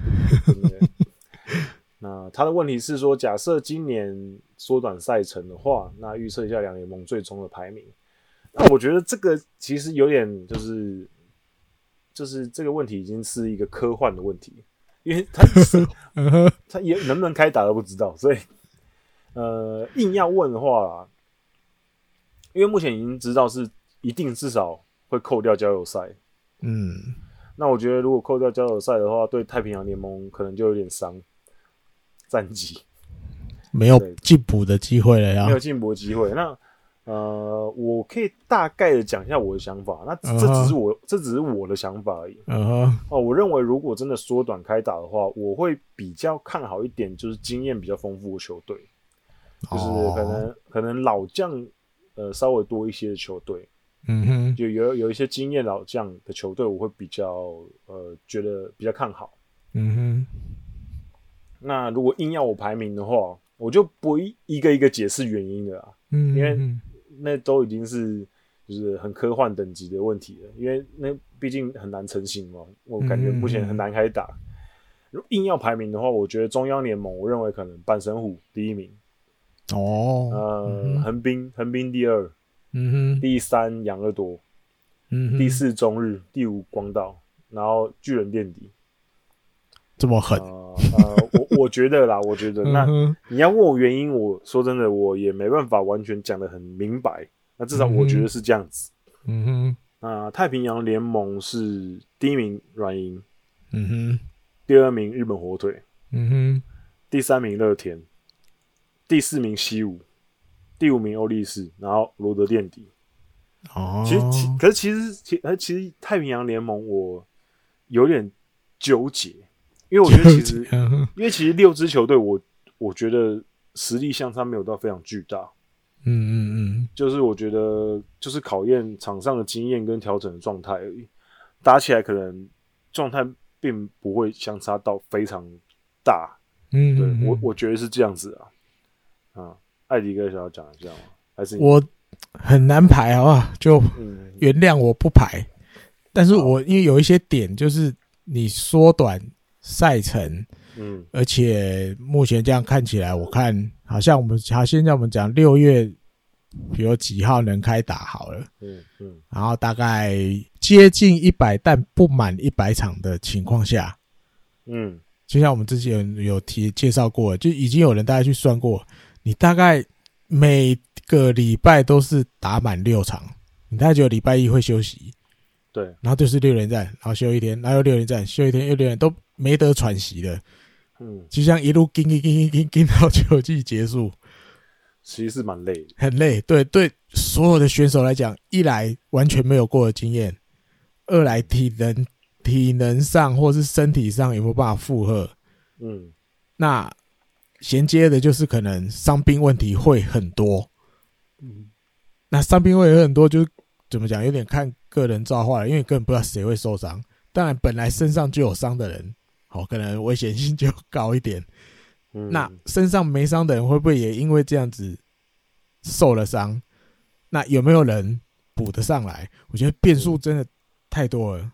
如果今年有开打的话，然后赛程又缩短，真的很难很难。尤其你像太平洋联盟六支球队，如果这样子弄，哦，我觉得不是这种咬的乱七八糟，嗯。甚至有可能完全相反，有一支就砰就冲了，就像赛马一样，我一支就一直跑，也很难讲。嗯，我觉得真的真的太难讲了。嗯就是好，艾迪哥就 pass，容我 pass。对，我的就是刚刚那些看法。可是，就像艾迪哥讲的，就是变数很多，所以其实就这个就是已经呃很高层级的、很高层级的问题 了，我们可能很难回答。嗯因为说真的，你看现在各队都是自主训练而已。对啊，所以静悄悄的状态，所以其实你也很难去判断大家的状况是怎样。大家在忙什么？对，忙忙忙忙直播，没有忙着直播，然后忙着阿兹欧 啊，对对对，阿兹欧接力，对，然后呃呃，忙着跟忙着在家跟小孩玩，然后忙着打电动，玩动物动物动物森友会也有，对对，所以其实大家的状况很难讲，那所以这这很难排啊，那这问题。恕我们如果真的哪一天真的开打了，我们再来讨论这个问题。对对对，有一些情报什么的哈。对对，然后再来是下一个问题是 Mark 的 Mark，Mark、嗯、他的呃意见是时间太短了，我觉得我们时间已经超级长了，很多 Podcast 很很很多很多 Podcast 都是十五分钟半个小时，我们这个每每次就超过一个一个小时半的，真的。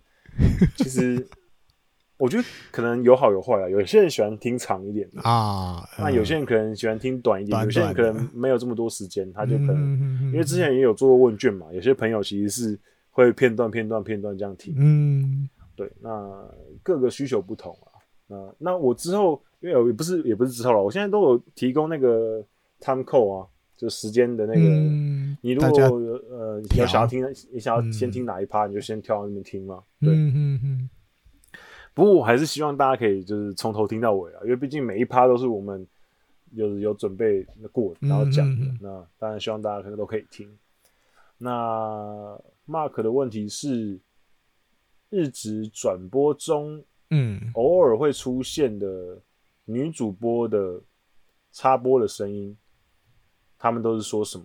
嗯哼，那其实那个那些女主播通常都是就是场边场边的记者，对，所以他们通常他们会在比赛前就开始收集一些两边的一些赛前的资讯，嗯，对，然后比赛中的时候，他们就大概会待在可能摄影席或者是休息区附近，那他们会提供主播球评一些及时的资讯。毕竟主播球评在转播室里面，他们比较可能没办法及时的获得一些资讯，所以那个女主播她可能就会扮演一个补充的角色，她就可能比赛打一打之后，她就会突然啊插进来说：“哎，刚刚怎样？有什么什么什么消息？或是刚刚那个打席可能怎样怎样怎样？有一些补充的资讯这样子。通常他们讲的是这些东西。那至于为什么都是女主播呢？可能就是单纯就是想要有个妹子这样子。”我觉得，对对对，因为毕竟球评主播应该都是大部分都是男生，对，所以可能就差一个女生的声音，就是就是这样子。我觉得单纯就是这样子。对，艾迪哥有想要补充这一题吗？他们讲的内容哦，其实蛮多的。嗯，滚阳刚提到的当然也有。那一般比较长的就是投手，嗯，比如他被换下去了，嗯。那一般他有时候对媒体，其实，在后面其实有时候就会已经有一个访问了，很平面的，对，那他也会去这个场边女记者就会去听，嗯，听完之后他可能回来，他找一个插入的机会，他就讲啊，刚刚啊，比如谁谁谁今野之之换下去之后，他刚刚说，然后认为今天表现怎么样，他什么球投得很好，什么球要加油之类的，或者是有人受伤，嗯，好下去了。对，但是没没有再回来了，嗯，就是没有办法再打的那种，嗯，他也会去跑去找最新的情报，嗯，然后比如可能他就去问防护员或者什么的，那防护员可能就会讲哦，目前可能就先冰敷，那再看状态，啊，有那种比如比如你像那种当年比如西刚刚撞到那样流鼻血，救护车都开进来的这种，啊，他就会去讲哦，怎么我们刚几点的时候，大概几分钟前。哦，救护车离开东京巨蛋球场了，什么什么说，他就会去讲，嗯、对啊，甚至可能有医院那边最新的情况来的时候，他也会之后继续再补充。嗯、一般大家都是这些东西啊，就是一些补充场边的资讯啊。对对对，或者因为刚刚发生的嘛，那接下来上面那两个看不到嘛，嗯，主播球评看不到，只有靠、嗯、对、嗯、靠女主播去跑。那他可能有时候会在这边主场，因为毕毕竟他们这个转播都是以主场为主。可是有时候客客队那一边有什么状况的时候，他有时候也是会去那里。啊哈，嗯，一般大家都是这样。嗯嗯，大概是这样子啊。对，嗯。好，那下一个问题是布莱恩的问题。那他的意见是说，觉得节目做的很棒，继续加油，谢谢，感谢支持。那他的问题是想知道十二球团里面有没有球速不快但转速很快的选手？嗯哼，呃，那我查了一下资料，目前其实、嗯、呃日本职棒选手平均的直球转速大概是两千两百转哦，到两千三百转左右，日值平均。嗯，那美国职棒好像平均是两千五百的样子。嗯，对，那。呃，转速跟球速这样子，就是你的条件，球速不快，但转速很快。这个选手，我觉得没有这么多。可是我可以讲说，有哪些选手他球速不快，可是他的直球很出名的。嗯，那最有名的其实应该大家都很有印象，就是星野伸之。嗯嗯，他的直球大概就一百三十公里左右。嗯，可是他的球速。不快，可是他的打者体感速度很快，嗯，因为像比如说清源和博，然后出之清这些传奇打者都说，他们觉得星野真深知的直球是他们觉得最难打的，嗯，是一极品的直球，可是他的直球明明就是在一百三十公里左右，然后甚至常年跟星野合作的捕手中岛聪，嗯，也说。你们不要看他球速这么慢，可是其实我觉得星野是一个速球型的投手。嗯哼，对，所以他就是很经典的球速不快，可是打者很难打的，然后打者觉得那个球速很快的的投手。那其他呃比较有名的球速不快的，可是又可以解决打者的，就是比如说像三本仓，然后渡边渡边俊介。然后现役的话，可能还没有退休的和田毅，也是出名的球速很球速没有很快，可是体感速度很快的。然后刚退休不久的山内俊哉跟成濑善久，都是属于球速不快，可是直球很难打的。那基本上这些投手都有一个，呃，通常都有一个共同点，就是他们的投球姿势都比较小。就是他们的挥臂的动作比较小，然后他们的呃投球的时候，他们的手腕的手腕转动的时候比较晚，他们比较晚去扣那个球，所以让他们球速没有很快，可是却可以解决打者，打者会回回不好。那我有看到有呃有就是文章提到说，因为他们会让打者会有一个错觉，就是哦这一球应该是慢的球，就是打者会觉得，因为大家都知道球投出来，打者其实反应时间就是零点几秒的事情，所以打者他下意识会觉得说慢的球要来了，就他会觉得哦这颗是慢球，嗯嗯，可是他们透过可能挥臂的时间，或是手指呃手腕扣球的那个转动的时机点。会去让打者可能有哪怕是零点几秒、零点零零几秒的那个时间的误差，去让他们有一些 confuse 这样子，导致他们的球很难打，让打者觉得这个球比他们想象中的快很多。其实就是一个就是大脑的感觉。对，我看到的文章是这样子讲，那我觉得好像也很合理啊，因为其实在这个。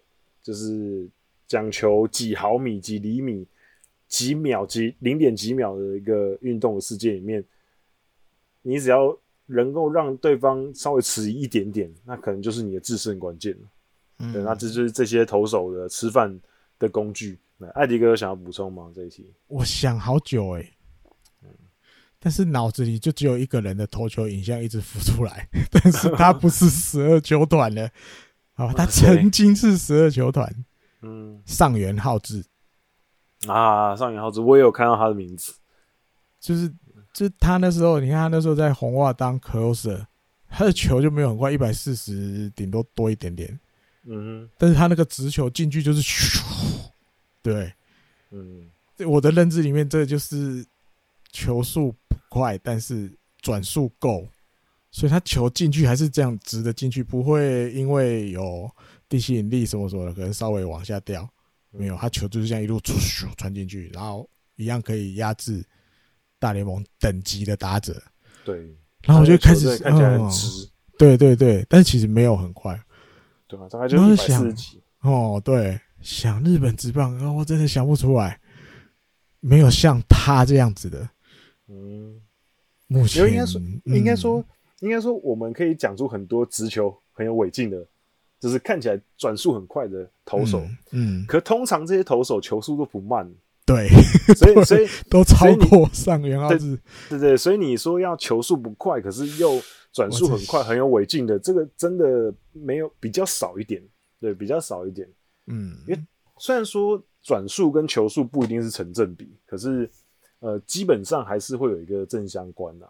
嗯，基本上，基本上，对，对。可我刚刚提到那几个已经算是，呃，球速慢，可是直球很有威力的投手。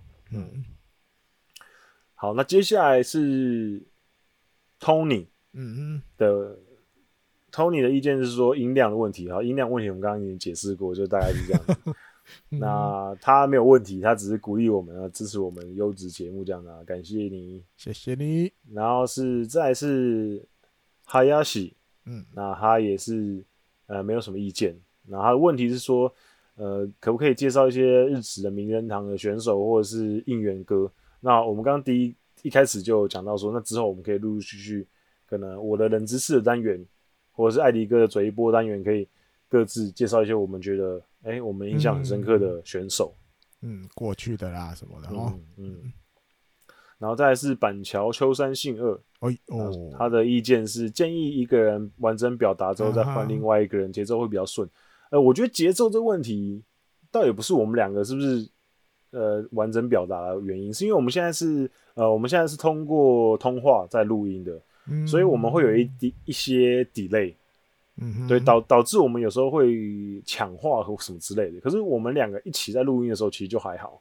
嗯，而且其实我个人没有特别喜欢，就是呃一个人讲完换另外一个人讲这种感觉，因为这样子就没有一起录音的感觉。嗯哼，对对，所以我我觉得等到我们之后克服这个这个呃 delay 的问题之后，我觉得应该就会比较好一点。那当然最最希望就是我可以，我跟艾迪哥可以都在同一个。地方一起录音，嗯，这样我们就不用隔空这样子，也是蛮累的。其实 我自己负担也是蛮大，因为分开录音的话，那个音轨剪起来是比较麻烦一点。嗯嗯，对，好。然后他的问题是说，他最近在追《前球》，应该就是《前进球场》这个漫画。嗯哼。然后想要问我们两个有没有机会做成类似像《金牌救援》那样系列节目？那因为我个人只有看前面一些些动画，然后艾迪哥也是只有看动画，嗯，所以我们两我们两个对这个、呃、动漫没有这么全面的了解。那我之后如果有机会我去看完之后，也许我们可以讨论一下里面的呃事件，嗯嗯嗯，对。然后再来一个问题是永军的问题，永永军没有什么意见。那他的问题是前阵子看到高中木联。就他突然想到说，哎、欸，日本球界曾经有呃打木棒的一些提出一些看法，那会征询一下我们俩的看法。那其实呃日本职棒最早以前其实也是打木棒，嗯，那他们是后来我前几集刚好有提到这个嘛，他们是后来改打铝棒，因为木棒的折损率太高了，对对，当时来讲呃花费太大，所以。他们后来打改打铝棒，那其实，呃，他们自己国内目前呢、啊，我看了一下，呃，确实是有一群人是觉得好像可以打木棒，嗯，因为他们觉得这样子衔接起来，就是比如说进入职业或进入大学，衔接起来会更好一点。其实就跟台湾打木棒的理由是一样的，就是觉得衔接比较快。但事实上，呃，高中球队里面，比如说一些大家比较知道的一些强豪。比如说大阪桐印啊，或者是一些什么中金大中金啊，那些强豪校，其实他们的打者，那种顶尖的打者，他们在高中的时候自己自己练习的时候，其实他们就是拿木棒练习的。嗯，很多。对对，其实他们那时候就会自己在那边使用木棒练习。那你觉得我的我我个人的看法是什么？我我个人是觉得，呃。其实是各有利弊的，就是你说拿铝棒是不是不好，或者是拿木棒是不是不好？我觉得两个都是有优缺点的。嗯嗯嗯。那前阵子刚好我在我的粉专也有翻译一篇文章，就是在讨论到高中投手用球数的东西。那当时是上原浩志跟宫本胜也两个的一个对谈，跟一个记者的对谈。那他们就有提到说，呃，刚好因为用球数不是要限制嘛，现在用球数限制。嗯那宫本胜也，他们就觉得说，是不是其实应该先改用改球棒？就比如说限制呃铝棒的棒数，就是不要那么轻，就是或者是可能木棒也可以，会让投手的压力降低一些，也可以就是呃可能安全性也更好，因为铝棒打出去的球是比较快的嘛。那他认为，如果可以让投手的压力降低的话，那是不是他就可能不需要用到这么多球数去对决打者？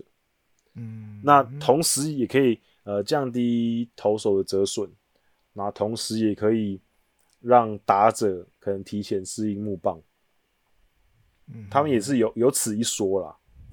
所以我觉得，嗯，你要问我的话啦。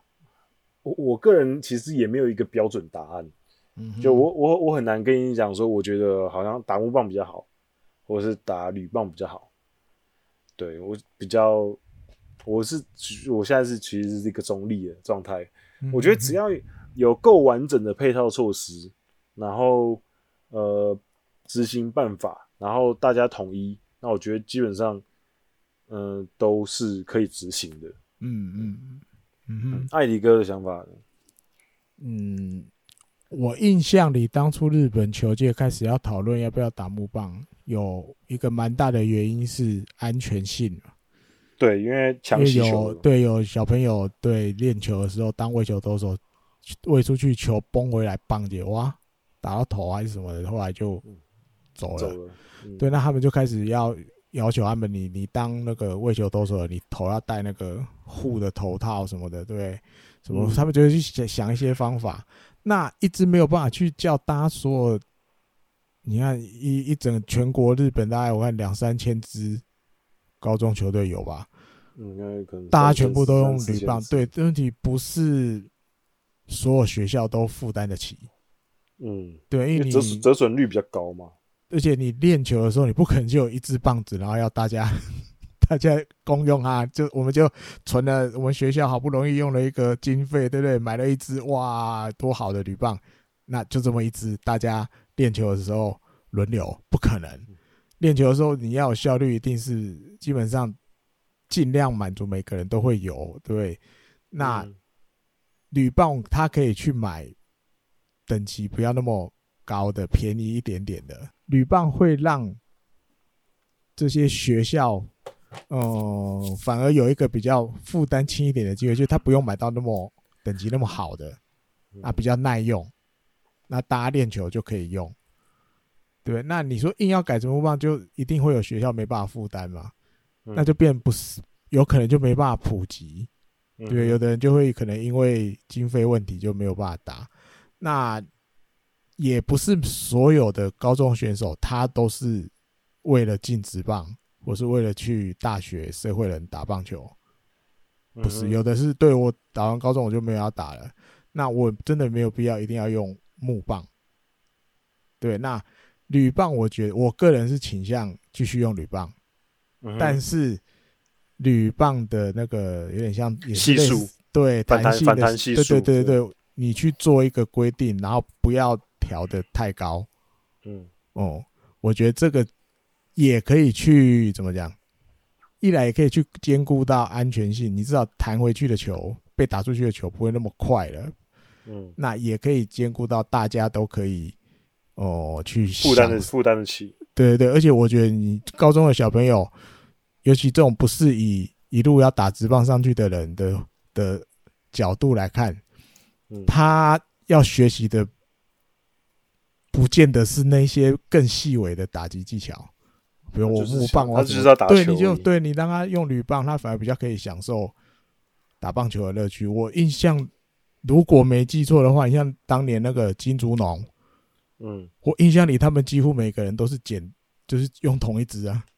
嗯，他们在甲子园比赛的时候，嗯，对，那换来换去的，对对，就是他们有可能，比如有一笔钱去买了一支好的。嗯，对，那我们真的去甲子园比赛的时候，大家基本上这样打下去，都会去拿那一支来打，嗯，比较好的，对对。但是他们球队一定不可能只有这一支球棒嘛，对不对？练球一定还有其他的，对。那这样子是不是就等于让这种可能经费比较不足，基本上也不算是强豪校等级的高中生，嗯，哦，他们有怎么讲？到了有机会打进甲子园的，也有跟这些。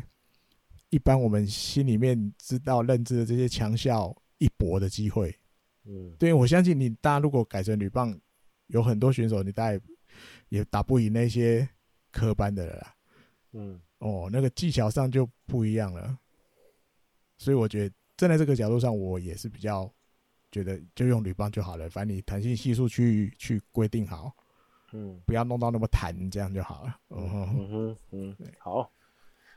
好，接下来的问题是 Eric，Eric、嗯、Eric 苏问的。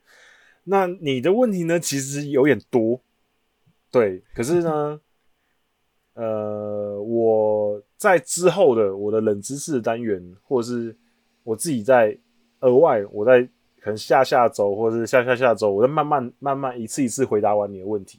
嗯哼，对，因为你的问题。都是属于申论题等级，申论题，OK。对对对对，我所以，我之后我我会先放着，我之后再一个一个慢慢回你。嗯、那也感谢你这么支持，这么支持我们的节目。那每次也提问很多问题啊，很很棒的参参与度，对参与度参与、嗯、度很高，我觉得很开心。希望大家都可以参与度这么高。好，那今天的最后一个问题，呃，黎慧乐还是黎慧月？我不知道你那应该要怎么念，那应该是一个女生吧。然后她说希望可以介绍一些日职的观战的呃旅游资讯。嗯，好，这个我们之后可以参考。然后你的问题是，请问日本职棒史上有没有互相竞争却惺惺相惜的对决组合？呃，其实这个问题蛮好的，因为我那时候在找资料的时候，我也。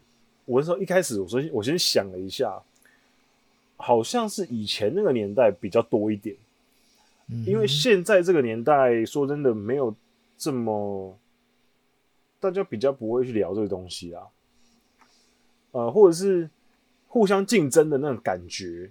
也没有像以前那么强啊，没有没有像那个古早年代这么强烈，就感觉好像真的就是恨之入骨这样子，嗯，你死我活那种。对，因为呃，之前我看到一篇文章，有在呃讨论这个问题，就是说为什么现在的这种世仇也好，或者是球员之间、球队之间的那种对抗的感觉，没有像以前古早年代这么强烈。比如，比如说像巨人跟阪神两队对战，以前真的是水火不容那种。可是现在怎么感觉好像还好？就当然还是会有一些呃激情啊，可是好像没有像以前这么强烈。那当然这个原因，那个文章里面提到，我后来想想好像也对，就是因为现在网络很发达，然后你看一堆选手也都是在，尤其是年轻选手，可能就用 Instagram 或者是用 Facebook 或是用 Twitter。那选手跟选手之间其实互动变多了，他们互相暗赞啊，嗯、互相留言啊、tag 啊这样子。那再加上可能呃不同的球队，你到这个那边去做客的时候，可能敌方那支球队有一些你的可能高中同学、呃大学同学、社会人的同的同事，那你们可能会约出来吃饭，那他可能就会带一些他的队友来跟你一起介绍认识。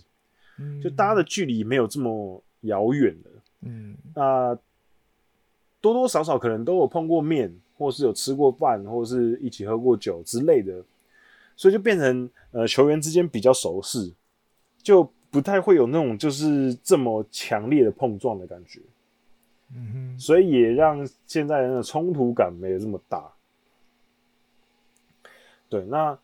当然还是有一些就是互相竞争、惺惺相惜的案例啊。嗯，那之前其实呃日本也有一些票选，就是票选说这种呃ライバル的， 就是劲敌的关系的野球选手有哪一些组合这样子。嗯嗯嗯。那当然有有一个可能很出名的，大家刚好前几个礼拜刚好都一直提到的，藤浪晋太郎跟大谷翔平，这应该就算了吧。嗯哼哼，就两个也是有，呃，我不太确定有没有算是互相竞争啊，感觉现在已经不是在同一个 level 了。可是至少我相信他们两个是惺惺相惜的啦。因为他们两个从高中开始就也算也算有竞争，那关系也蛮不错的。然后桑田真澄跟清源和博应该算是有互相竞争，因为毕竟原本是同学，然后后来进职棒之后变成对手。虽然说不同联盟，可是也常被拿来出来一起被拿出来讲。那其他的，我觉得长岛茂雄跟王贞治应该也算，应该也算吧，因为他们两个在同一队里面，然后嗯，有一点点，他是不是稍微有一点点寄生于何生亮的感觉？因为你看王贞治，哦，那这样子的话，就野村克也算再加进来，再加进来，嗯。就是你看王贞治其实成绩，生涯成绩是比长岛茂雄好的，嗯、可是感觉起来长岛茂雄的声望是比王贞治甚至你看王贞治，王贞治算当然他们两个都是属于那种 top 等级的，可是你可以看得出来，虽然都是 top 等级，可是长岛茂雄好像就是比王贞治高那么一咪咪，因为你看两个都是巨人队的传奇球星，可是到最后。是长岛茂雄留在了巨人，而王贞治去了软银。嗯、或者说，比如说后来去当监督，然后成为他们的荣誉荣誉会长什么之类之类的，就是这个这个待遇上面感觉长岛茂雄就是高那么一咪咪的感觉，所以我觉得他们两个应该也有一些，我不太确定啊，这是我自己猜测，他并没有并没有人这样子特别去讲过，可是我觉得可能还是会有一些一咪咪的一些差距。那野村克也都不用说了嘛，他自己都有讲过，就是很有名的月见草说，嗯嗯嗯，那大家都知道，所以他就很常会比较两个人之间的一些数据什么之类的。那艾迪哥有没有觉得谁是？嗯，回想一下，嗯，回想查了一下，因为大概几年，两三年前有了吧，曾经有看过一个节目，他是把江川卓，也是以前日巨人队的投手，跟西本胜，哦，这俩都是在也有一点年纪了，然后，他们两个人找来就是录一个节目，因为他们两个人现役时期就是那种真的在互相竞争。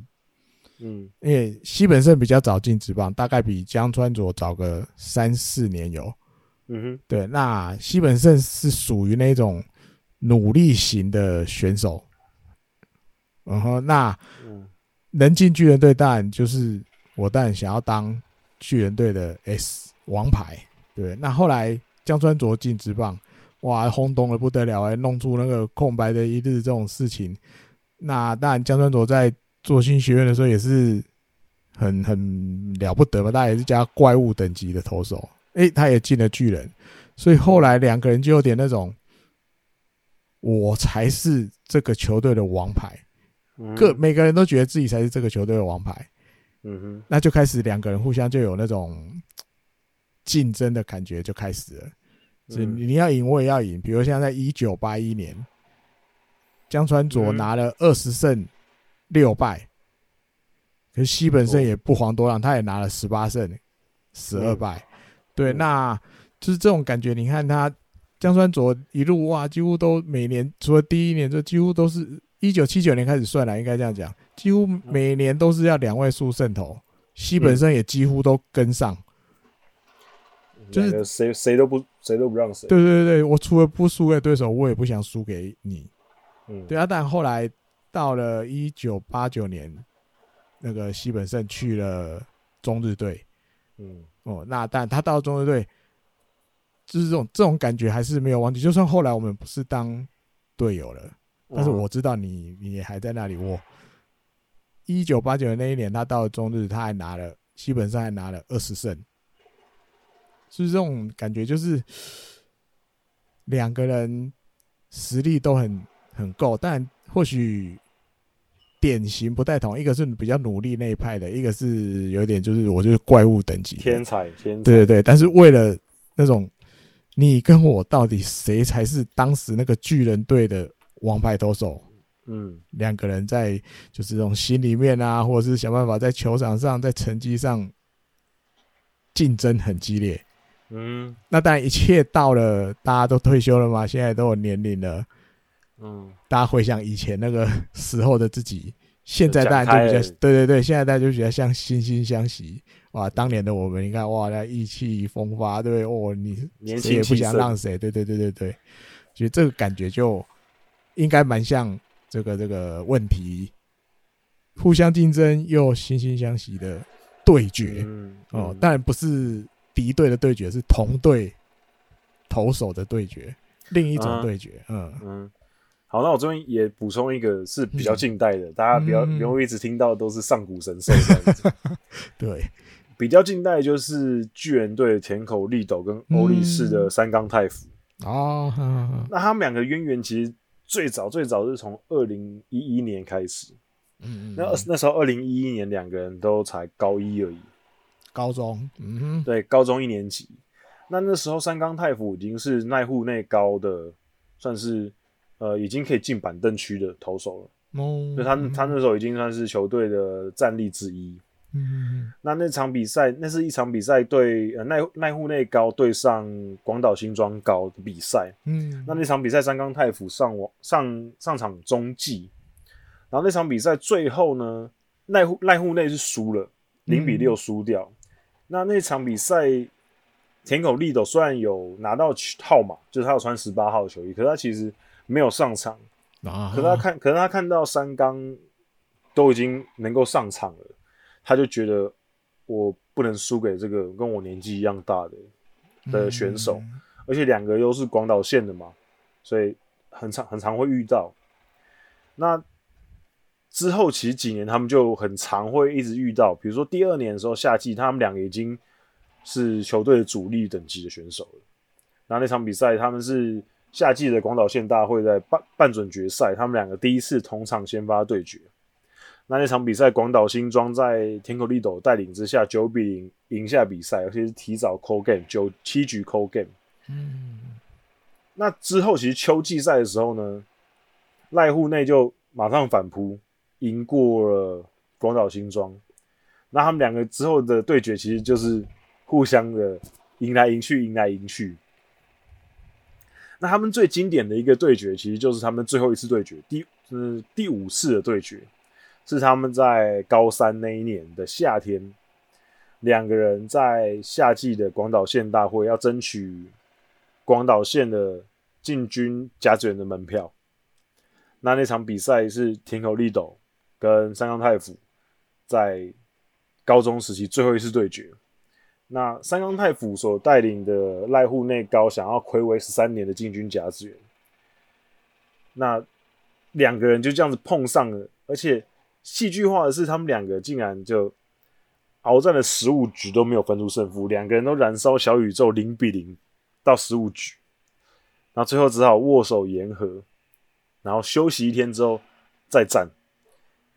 那这场比赛其实两个人都投到超多球的，如果现在来讲的话，大家应该都会觉得超恐怖的。三冈、嗯、三缸其实算神球的，三缸投了十五局才投了一百六十三球。然后投出十五 K，只被打一支安打而已。嗯哼。然后田口丽斗是十五局投了两百一十三球，然后十九 K。那两个人之后休息了一天，之后又对决，又是两个人先发。那两个人在开赛前就是有 catch ball 的时候有打个招呼，就是说，呃，就是呃，我们再继续加油吧。然后就两个简单的寒暄一下。那这场比赛其实，呃，三缸还是完投，三缸一百三十球完投完封了广岛新庄。那这场比赛其实双方还是就站到最后一刻，那只最后就只失掉一分，舔狗一头就是失掉那一分。那最后就是让濑户内赢了比赛，那濑户内高就拿下魁违十三年的甲子园的门票。那后来两个人其实，在 U18 的时候有一起入选四九 Pen，那两个人就变成队友，然后甚至也是室友，同个房间。那所以他们两个就因为那次机会又更加熟识，因为原本是在球场上遇到，会稍微寒暄，可是其实没有这么熟。那后来因为这层关系，两个人就变成呃好朋友，那也。有点亦敌亦友的感觉，那我觉得这其实就是有点扣到这个问题，是互相竞争，可是又惺惺相惜的感觉。嗯哼，那两个人后来一个直接进入职棒，一个先去东京瓦斯磨练，那后来现在都一起在职棒的球场上，那都已经是球队算是蛮田口丽斗这几年有一点点挣扎了，可是还是蛮不错的选手，而且入选了国家队，两个都又在入选了成人的国家队。所以，呃，两个人其实都算是成长的蛮好的，进入职业还都是一等一的投手。嗯，那我觉得他们的竞争关系也是会持续的进行下去。好，那今天一口气回答了好多问题哦。嗯，对，好多问题就是大家都蛮会问的。那下一次什么时候再开放提问？我跟艾迪哥再讨论一下。嗯哼，对。那今天的节目就到这里结束了，也好长哦，这这集也录了很长啊。那还是希望，还是要不免俗再跟大家讲一下，希望大家可以多去 Spotify 跟 iTunes 上面，呃，订阅关注我们的频道，然后 iTunes 上面呢，可以帮我们留言加评价五颗星，啊，希望可以让我们节目让更多人可以看到，可以多多帮我们分享节目给你。呃，喜欢棒球跟喜欢日本职棒的朋友，啊，你们的支持呢，会是我跟艾迪哥做节目的动力，啊，希望你们继续支持我们啊，这礼拜就到这里结束了，下礼拜见，拜拜，拜拜。